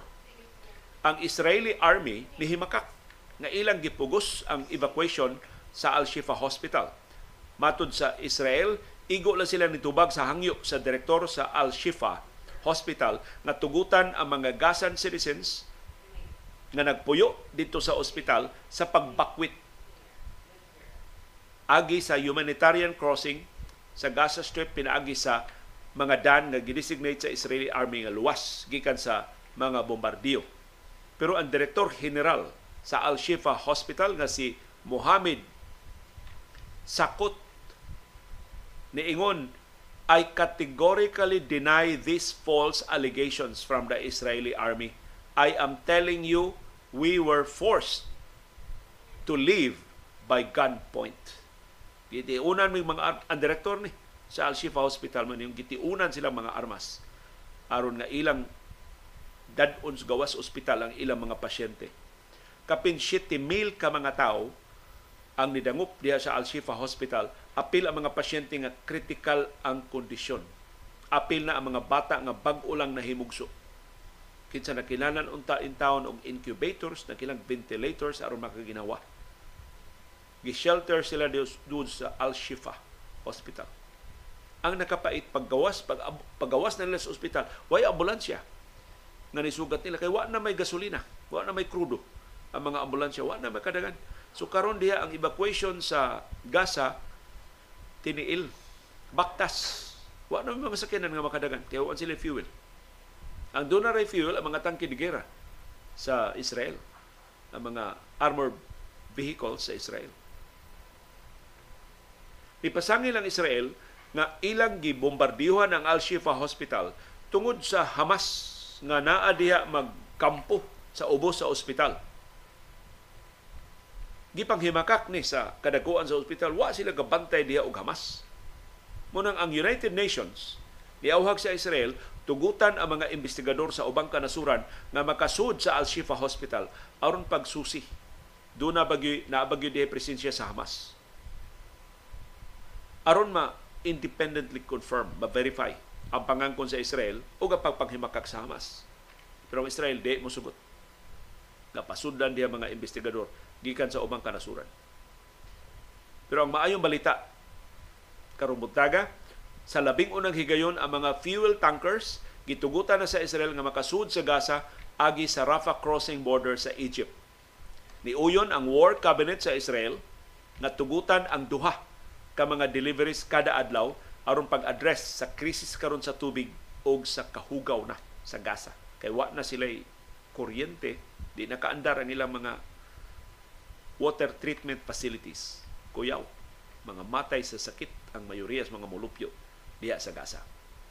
So, maayo ni, nisugot ng Israel, pasudlo na ang mga tankers, mga fuel tankers diya sa Gaza pero ni pasidaan sa bang Israel nga ilang kasundaluhan mo abante bisan asang bahin sa Gaza nga naa ang Hamas. Kini tungod sa kakuyaw na sab sa mga mulupyo ni bakwit na sila gikan sa Northern Gaza na na sila karon modangup sa Southern Gaza nakadungog sila mga pasidaan nga ang Southern Gaza mo na sunod nga bombardiyuhan sa Israel kamangis sa nagpadayon nga gubat sa Israel ug sa Hamas pero may ning timaan nga ang Israel ni paluag na sa ilang mga lagda sa pagdili sa basic necessities apil na sa fuel diha sa Gaza. Ug manot makumbinser ang Israel palapdan gining jutay ang ilang mga humanitarian poses aron mas daghan ang mga hinabang nga makasud diha sa Gaza ug maatiman in taon ang mga sibilyan nga gipanggutom na, gipangkuhaw na, nga sakit na tungod sa kakuwang sa ilang batakan ng mga panginahanglan.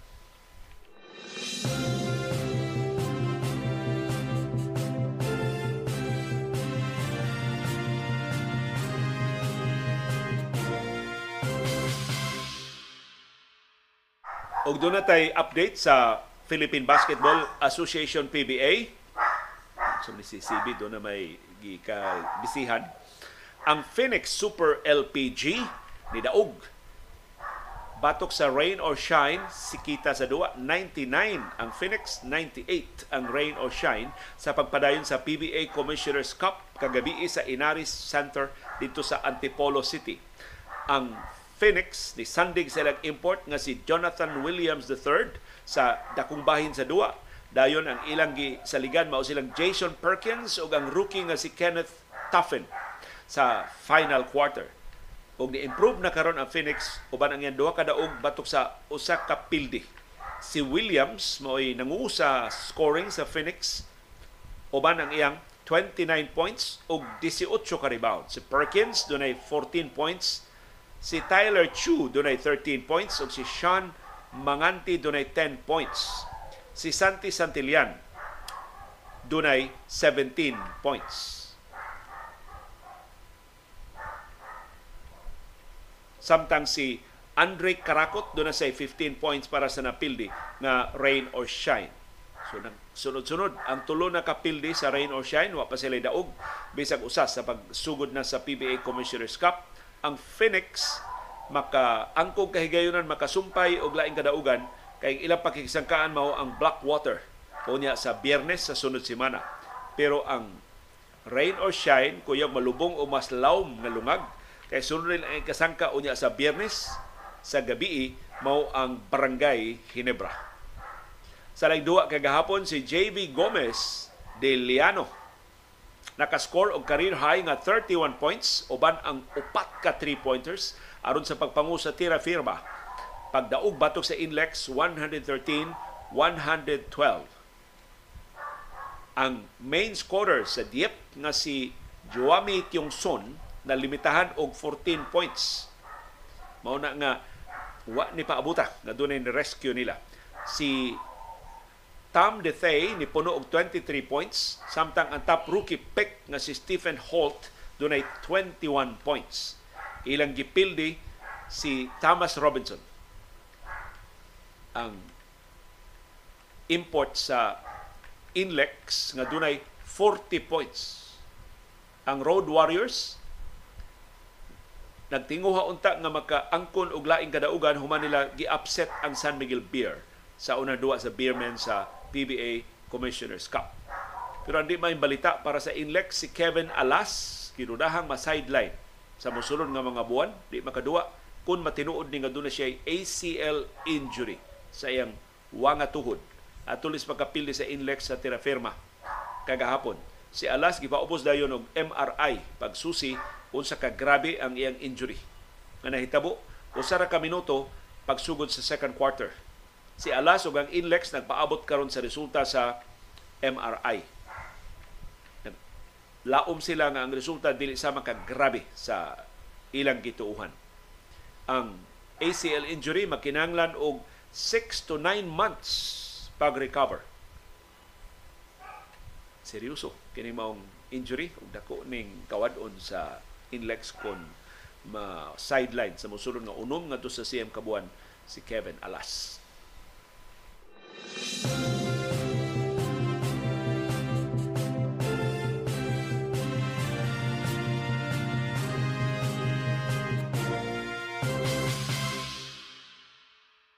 Sa National Basketball Association ang resulta sa mga duwa kay gahapon ang New York Knicks ni daog batok sa Washington Wizards 120-99 ang Milwaukee Bucks ni daog batok sa Charlotte Hornets 130-99 ang Philadelphia 76ers ni daog batok sa Atlanta Hawks? 126-116 ang Cleveland Cavaliers ni daog batok sa Detroit Pistons? 108-100 ang Sacramento Kings si daog batok sa San Antonio Spurs? 129-120. Ang Boston Celtics ni daog batok sa Toronto Raptors? 108-105.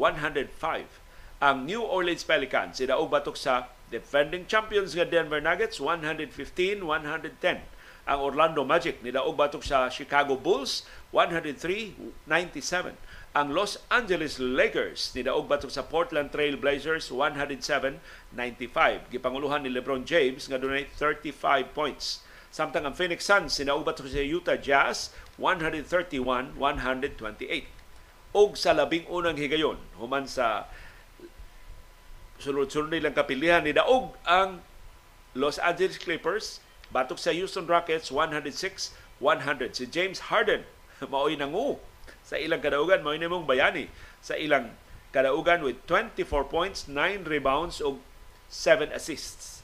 Ang Clippers ni putol sa ilang unom kasunod-sunod nga pilde. Si Kawhi Leonard mo'y top scorer para sa Clippers umanang iyang 26 points, wow ka rebounds ug 5 ka steals. Si Paul George dunay 23 points, 8 rebounds ug dako kay upaw sa katapu, pagdayong tapos sa duwa.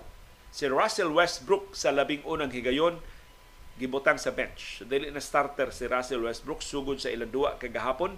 Doon na siya 8 points, 3 rebounds o 2 assists sud lang sa 17 minutos ang kina move niya na duwa para sa Clippers sukad siya na balhin sa Los Angeles. Og niyang schedule sa mga duwa sa National Basketball Association nagsugod na ang duwa sa pagpanong sa New York Knicks sa Charlotte Hornets.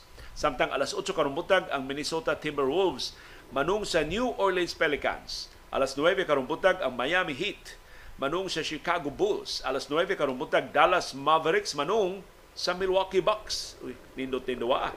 Luka Doncic o Kyrie Irving mao'y mga bisita nilang Yanis Antetokounmpo ug ni Damian Lillard Samtang alas 9 karumbutag ang Memphis Grizzlies manung sa San Antonio Spurs. Sunod-sunod ng pildes eh. sa Spurs kay si Victor Wembanyama mura kuno gisakitan na sa ka physical sa duwa. Mahadlok na mo bangga-bangga sa mas lig-on nga mga magdudua sa National Basketball Association. Samtang alas 9:30 karumbutag ang Oklahoma City Thunder manung sa Golden State Warriors. Di gihapon kadua si Draymond Green, ambot makadua na ba si Stephen Curry.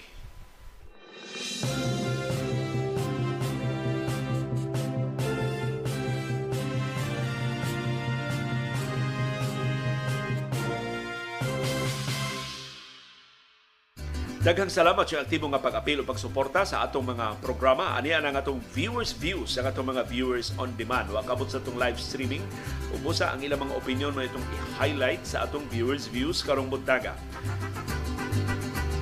Si Panyaris Neil o Neil Panyaris ningon akong nahibaw-an ang intensity mauni ang equivalent na gibase sa report sa effects or feedback sa mga residente whereas ang magnitude mao ni ang na-measure sa ilang Richter scale o seismograph sa PHIVOLS.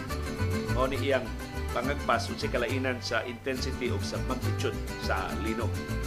Na Neil, mao ni ang distinction sa magnitude o sa intensity sa linog.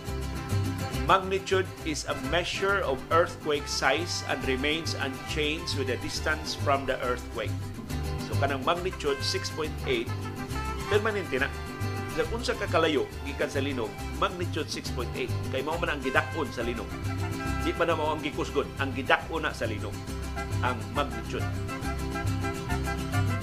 Ang intensity describes the degree of shaking caused by an earthquake at a given place and decreases with distance from the earthquake epicenter.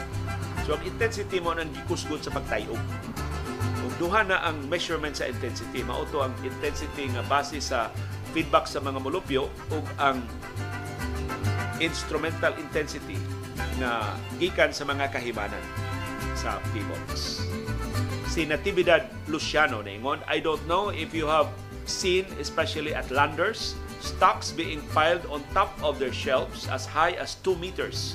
Don't you think the DTI should have a rule governing these piles? If there is an earthquake as strong as that in Mindanao, it would be so dangerous for the shoppers. Sometimes the piles reach as high as 2 meters or more.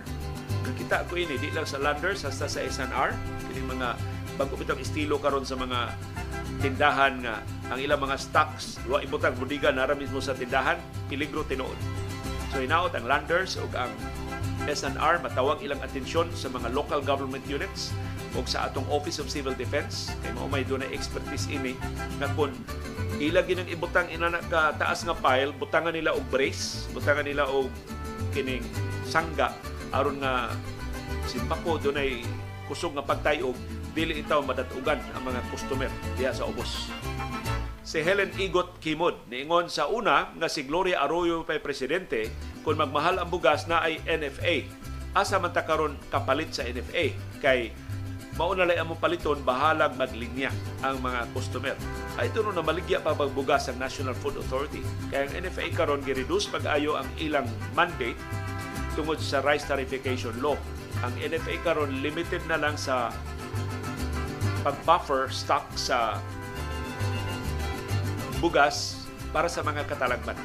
Unya, di naka-import ang NFA o bugas, pupalit na na silang bugas gikan sa mga sa lokal nga mga mag-uuma.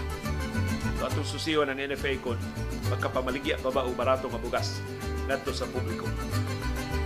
Usa na to ka viewer ningon pagkanindot sa serbisyo sa SSS diha sa Cebu, pastilan diri Iligan City alas 3 pas kadlawon Muadto nami sa SSS aron makakuha og priority number kay dunay limitasyon. Plus, maabdan kag dimala samtang magpaabot sa imong number, mutawag ang gwardiya nga offline. Usahay next week na pod ang balik. Laita. Napagya po linya there is a social security system. Pero ang akong isgot nga kung makatong mga initiative sa pagpalapad sa membership o coverage sa social security system na sila mismo taga SSS mo mo adto sa mga kompanya. Pero I think mas taas pa ang linya sa SSS dari Sugbo kaysa diya sa Iligan o sa ubang mas gagmay nga mga syudad ambot kanus sa bagay ma-improve kining sistema sa ilang SSS hasta sa PSA hasta sa mga ahensyas gobyerno na dunay mga linya sa ilang mga customer na kung mahimo ipariha na bilang na lang bitaw sa US Embassy, ipariha na lang sa Department of Foreign Affairs na doon na kay appointment kung sa kang adlaw mo adto, sa kang orasan mo adto para di na ka mag linya diha og dugay, ma, siguro sa kang maatiman anang adlaw sa imong appointment. Si Rolito Danlag Ningon, impunity will result to more corruption in the lower ranks like the local civil registrars. Mas daghan ng requirements, inikuha na itong passport, lusot gihapon ang fake basta kwarta mo'y palihukon. Tulo niyang punto na niliwat-liwat lang ang mga naa sa ubos sa kakawatan diri sa ibabaw. O kita maigo ini tungod ining passport scandal mas lisod-lisod ta sa pag-renew o pagkuha og bag-o nga mga pasaporte. Pero ang mga fake, ang mga dunay kwarta, makalusot lagi hapon tungod sa kakurakot nas nagkalilain nga mga ahensya. Si Ferdinand Sugatan niingon samara sa Department of Engineering and Public Works, Department of Public Works and Highways, o Department of Public Service duda ko nag-overlap sa na ilang mga gibuhaton kahantod karon naglibo kung kinsay duulon ining mao mga ahensyas gobyerno reference ini kadtong na, nasakpan sa Senado na ang mga gibuhaton sa DOST paparihara sa DOH o paparihara sa Department of Energy. Amot nga nung nagsapaw-sapaw ang mga ahensya nga maoray mga trabaho.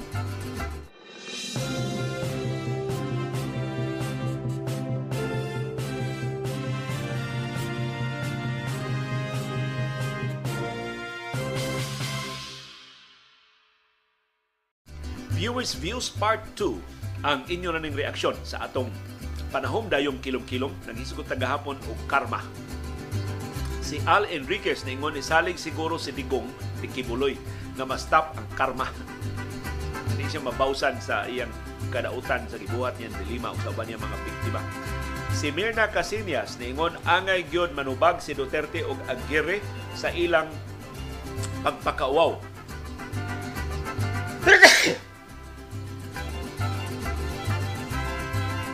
sa kadungganan ni Dilima. Dapat makulong sila sa ginawa nila. Si Sam Duffy ingon, one time ni question ko why man nahitabo ni nako. Is it karma? Then I realized sometimes it's God's way of giving us lessons learned from the hard experiences of life, making us wiser and stronger. Just don't forget always to ask for God's guidance and help. Mo na nahitabo ni Laila de Lima. She is one religious person and prayerful person. In God's time, nakagawas siya in all God's glory. Mapasalamaton kay siya sa Ginoo. Si Cesar Ibanez, ningon, if I were Laila de Lima, she would she should have kept silent on the legal moves she intended to take against Duterte and his allies until her case is fully resolved and won. thanking all responsible for her temporary release is more than enough in the meantime. She should have taken note of Sun Tzu's The Art of War. We may consider Duterte as inutil, but I think there remains few followers who could still make a difference. Si Luke niingon grabe kaayo kadtong mga spineless nga mga senador nga niduot ni kanis senador Laila de Lima. They don't even deserve to have a capital S before their names. Si Kendrick niingon kung matawag natong karma para ni Duterte kining pagingkawas karon ni De Lima unsa may itawag nato sa implikasyon ini ngadtos mga senador nga nagtambayayong pagduot ni De Lima sa kalautan. Maoy ni voluntaryo pag-ayuda sa daotang tinguha ni Duterte kontrang De Lima makabungol ang kahilom labi na nilang Pacquiao Soto Lacson nga nagpatuo mga tarong mga dunot ni kalag o kinaiya ng ambisyon pa nga magpresidente o vice-presidente. May bang mangikog kung mudaog padili makagawas nga buhi si Dilima sa bilangguan gumikan sa kaso nga tinumo-tumo o giabugahan nila ni Soto o ni Lacson. Kung nagplano si Dilima pag rest back ni Duterte may untang i-appeal kini silang duha. Wanas Dilima na ingon nagipasaylo na niya ang tanan gawas ni Duterte o ni Aguirre para niya maugi mga arkitekto sa pagpakauaw o pag niya. Si Maria Helena Macaraya niingon kana si Duterte dako kay nagtulubagon sa Ginoo. Kadto lang pagpasira niya sa ABS-CBN daghan kayong luha sa mga empleyado nga nawad-an og trabaho. Usa na to ka viewer niingon yes na bawsa na ang mga ang ilang pagpangyatak namo o pag-abuso namo. Hopefully makamata sila sa karma. Si Baby Rodriguez niingon si Brad Sok Fernandez, idol kay nako, maay kay sa Biblia, wa joy makalabaw niya.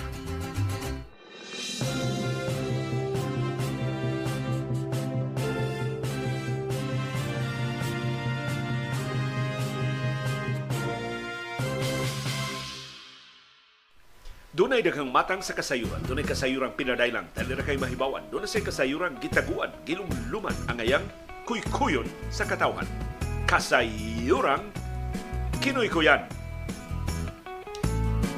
Kining usas labing dako nga botika. Dugay na kay natukod din sa Subo ug kasilinganan nga mga probinsya. Karon bag-o na og tag-iya. Ang mga gokong way na maoy mo kontrolar ining botikaha. Aprobado na sa Philippine Competition Commission sa niaging simana ang pagpalit sa mga gokong way sa Rose Pharmacy dinhi sa Tua ang Rose Pharmacy giilang nga mao kinadak-an nga butika sa tibok Kabisayan ug Mindanao ining nasura. Usa gi-review sa PCC makiangayon ba nga ang mga Gokong Way na manag-iya. Gipalit sa mga Gokong Way ang Rose Pharmacy pinaagi sa ilang kaugalingong butika. Ang South Star Drug Incorporated. Maoy gihimong acquisition unit nila. 100% na ang ownership sa Rose Pharmacy sa mga Gokong Way. Sukad pa sa nangagi nga mga buwan. Ug busa karon nga doon na formal nga pagtugot sa nasudnong kagamhanan. Ang mga Gokong Way doon na hingpit nga kagawasan. Usbon ba nila angan o ipabilin ang Rose Pharmacy nga mao inaandan o usbon ba ang sistema nga mausay atong na si kasinatian. Ang Rose Pharmacy unang natukod sa dakbayan sa Subo adto pang tuig 1952 pamilya na oy nag-iya ini maong butika ya karon bag-o ang mga anak nakahukom nga ibaligya nila. Sus amo kasaligan tinubdan tag 1 billion pesos kada usa. Sa kada igsuon nga ibaligya ini maong pero murag nabaligya pa ni og lain nga kompanya sa wa pa ni makuha sa mga kukuway karon sila na ang pag-unga palapad na sa ilang mga tindahan. Hasta mga butika ilan ang giapilan kining ilang butika pertira gamaya putpilaran ni outlet sa South Star Drug Incorporated din sa Tua sa ubang Pilipinas kung doon na ba pero karon kalit lang ni ka daghan ang ilang mga butika kay tanang Rose Pharmacy ila na maginauta na ang kabarato kay ang Rose Pharmacy gibantog siyang kabarato pati kay serbisyo. Matindugaya di mo masuklian na ng Rose Pharmacy. Hinay kayo ng ilang serbisyo. Pag-review ano man ilang mga resibo. Lupig sila sa Mercury o sa ubang mga butika pero pabaratuhay why makalupig sa Rose Pharmacy. Hangtod ning higayuna. Hinaot karon nga ang mga gokong way ng mga tag-iya dili mo apil og layat ang presyo sa ilang mga medisina. Daghang salamat sa yung aktibong nga pag-apil o pagsuporta o sa inyong determinasyon pag sa mga implikasyon sa labing mahinungdanon nga mga panghitabo sa atong palibot. Aron kitang tanan, makaangkon sa kaygayon pag-umol sa labing gawas nun, labing makiangayon, labing ligon nga barugana. Maukad to ang among barugana. Unsay imong barugana. Dagang salamat sa imong pakiguban.